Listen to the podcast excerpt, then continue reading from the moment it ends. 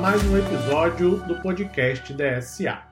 Recebemos aqui na DSA frequentemente a seguinte pergunta: Qual o curso ideal para se tornar especialista em ciência de dados? Uma pergunta muito interessante e eu acho que vale a pena trazer aqui para discussão. Eu vou colocar um pouco da minha visão e da visão que nós temos aqui na DSA sobre esse assunto. Mas fique à vontade também para deixar aí suas opiniões nos comentários.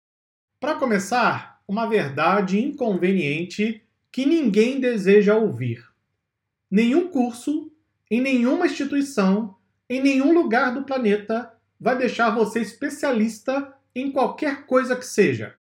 E olha que quem está falando é uma pessoa que ministra cursos aqui num portal de cursos online.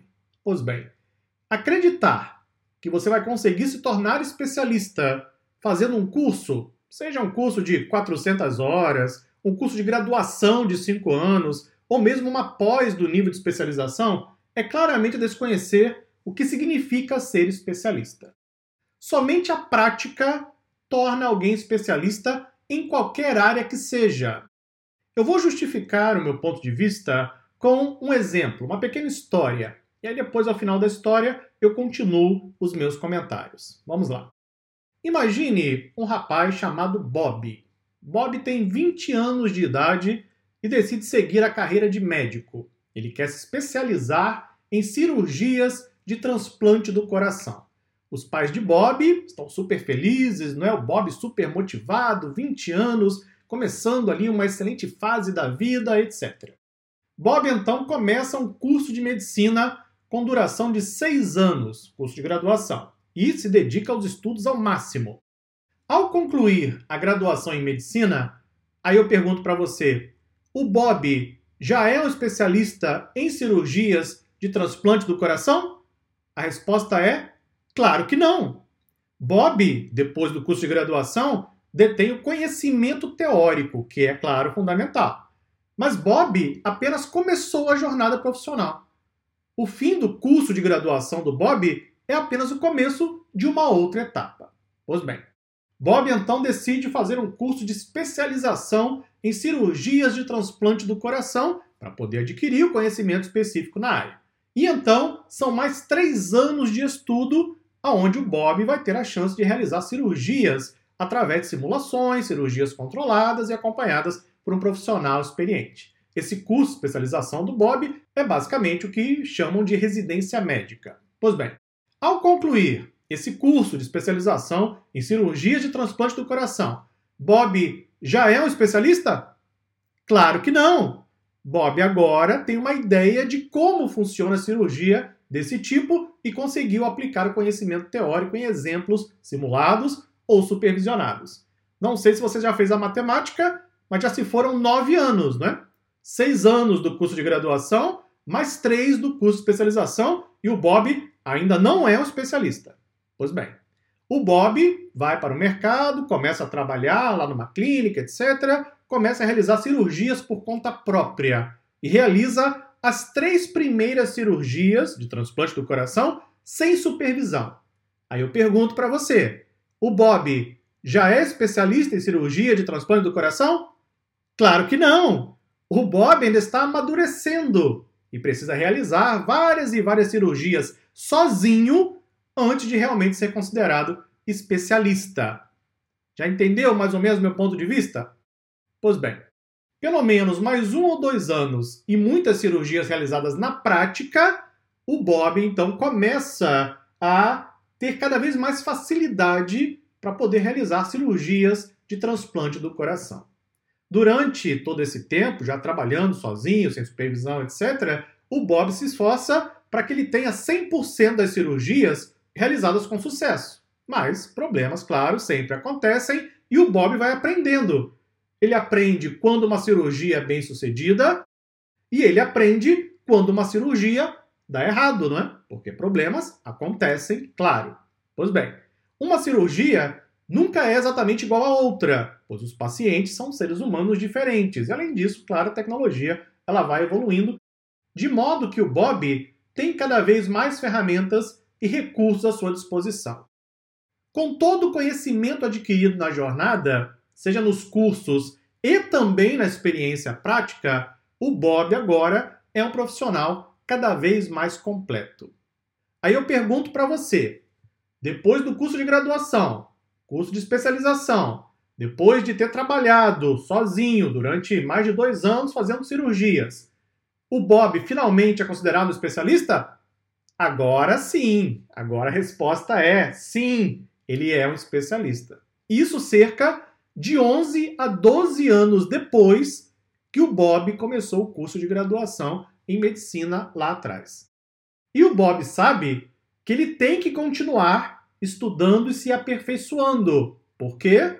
Porque novas tecnologias surgem o tempo inteiro, novas descobertas não é, sobre o funcionamento do corpo humano, do coração, novas técnicas de transplante do coração.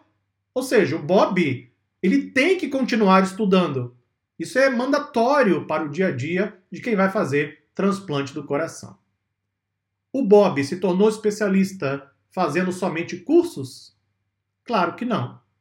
Os cursos deram ao Bob a base teórica e algum conhecimento prático através de simulações, cirurgias supervisionadas, para então Bob poder aplicar o conhecimento sozinho, sem supervisão e sem alguém para apontar erros e acertos. E aí sim o Bob foi capaz de se tornar especialista. E então, fim da história, final feliz para o Bob. Qual a moral dessa história? Isso que eu acabei de exemplificar vale para qualquer carreira, qualquer profissão. Um curso, seja ele qual for, tem como objetivo mostrar o caminho. Um curso é um facilitador, é uma passagem de conhecimento.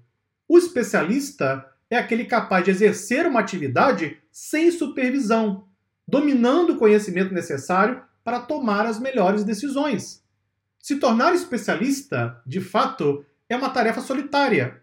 Ninguém acompanha você enquanto você estiver se tornando especialista. Nem cursos, nem livros, nem professores, nem eventos, estágios, mentorias, nada disso. Enquanto houver algum tipo de supervisão, você não pode ainda ser considerado especialista. O especialista é aquele que assimila o conhecimento através do aprendizado teórico e prático e é capaz de tomar as decisões sozinho, porque ele detém o conhecimento. E isso leva tempo. Ou seja, não faça um curso achando que o curso por si só vai tornar você especialista. Não vai. Você deve alinhar as suas expectativas. Um bom curso, seja ele qual for, um bom curso é aquele que mostra o caminho, preferencialmente quando o professor ou instrutor já percorreu o mesmo caminho, já conhece quais são os obstáculos, quais são as dificuldades, já sabe a melhor forma de você chegar ao destino.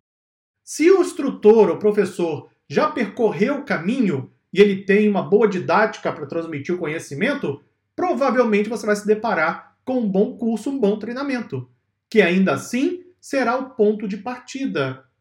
A boa notícia é que você não tem que esperar 11 ou 12 anos, como o Bob, não é, do exemplo que eu dei, para se tornar especialista em ciência de dados. A velocidade é muito relativa no mundo da tecnologia, porque gira em alta rotação, não é? Eu acredito, particularmente, que pelo menos um ano para formar um profissional de nível júnior, ok? Considerando que vai começar do zero pelo menos um ano de preparação, estudo, para que um profissional de nível júnior possa tomar as suas primeiras decisões sozinho. Depois disso, mais dois, três anos para poder ser considerado nível pleno. E então, mais dois, três anos para ser considerado nível sênior. E aí começamos a falar em profissional especialista. O profissional especialista é aquele que consegue usar o conhecimento que ele adquiriu para tomar as melhores decisões diante de cenários, de problemas, de dificuldades, de coisas que têm que ser feitas para poder entregar soluções de tecnologia no dia a dia. Se você acha que o curso por si só vai tornar você especialista, então mude, ou pelo menos alinhe um pouco melhor, a sua definição de especialista. Um curso, qualquer um, é passagem de conhecimento. O que você deve fazer é buscar um curso em que o instrutor, o professor, ele tenha percorrido o caminho que você quer percorrer e tenha uma boa didática para poder transmitir esse conhecimento. Isso vai economizar o seu tempo, vai fazer com que você tenha menos obstáculos no meio do caminho, você vai acabar chegando ao destino um pouco mais rápido. Ainda assim, lembre-se: se tornar especialista é uma atividade solitária. É algo que você vai fazer sozinho no final das contas. Enquanto houver qualquer tipo de supervisão, você não é considerado especialista. Sendo assim, respondendo a pergunta, não é, de muitos alunos e também o tema deste podcast, deste episódio, qual é o curso ideal para se tornar especialista em ciência de dados? O curso ideal é aquele em que o instrutor professor já percorreu o caminho que você deseja percorrer e sabe transmitir o conhecimento através de uma boa didática. Esse é o curso ideal. E lembre-se que isso serve como ponto de partida. Você vai aprender o caminho, o curso será um facilitador e a partir daí, a exemplo do Bob, não é? Em algum momento você vai ter que tomar as decisões por conta própria. Eventualmente, as suas decisões podem ser erradas no começo. Sim, faz parte do aprendizado. É por isso que aqui na DSA, cada vez mais nos projetos, nos laboratórios práticos, estamos trazendo mensagem de erro. Estamos provocando erros durante os projetos para que os alunos aprendam também com o erro que ele vai encontrar provavelmente no dia a dia. O erro faz parte do processo de aprendizado. Então, no momento que você estiver tomando as suas decisões por conta própria, nesse momento você vai estar no caminho para se tornar especialista. O curso que você fez, ele serviu como um facilitador, como um acelerador desse processo. Para se tornar um especialista em ciência de dados, isso também não está associado diretamente apenas ao prazo, não é? Porque isso depende muito de cada profissional, de cada função. Alguém pode se tornar especialista em uma determinada ferramenta em seis meses? Sim, pode. Se a pessoa durante seis meses focar apenas naquela ferramenta, não estudar mais nada, é provável que sim, ela consiga se tornar especialista. Então, o prazo ele é relativo. O que nós consideramos né, profissional de nível júnior, pleno ou sênior, e então especialista, é aquele que é capaz de usar várias ferramentas, várias técnicas, vários procedimentos, aplicando conhecimentos de diferentes áreas, para então conseguir resolver problemas no dia a dia da empresa. Essa é uma discussão interessantíssima. Fique à vontade também para deixar suas opiniões aí nos comentários. Se você faz parte de algum curso pago na DSA, essa discussão também está em andamento lá na nossa timeline da comunidade DSA em nosso portal, que aliás sempre recebe periodicamente vários tópicos para discussão para que possamos debater diferentes assuntos ligados tanto à carreira quanto à ciência de dados. Muito obrigado, nos encontramos no próximo episódio. Tá?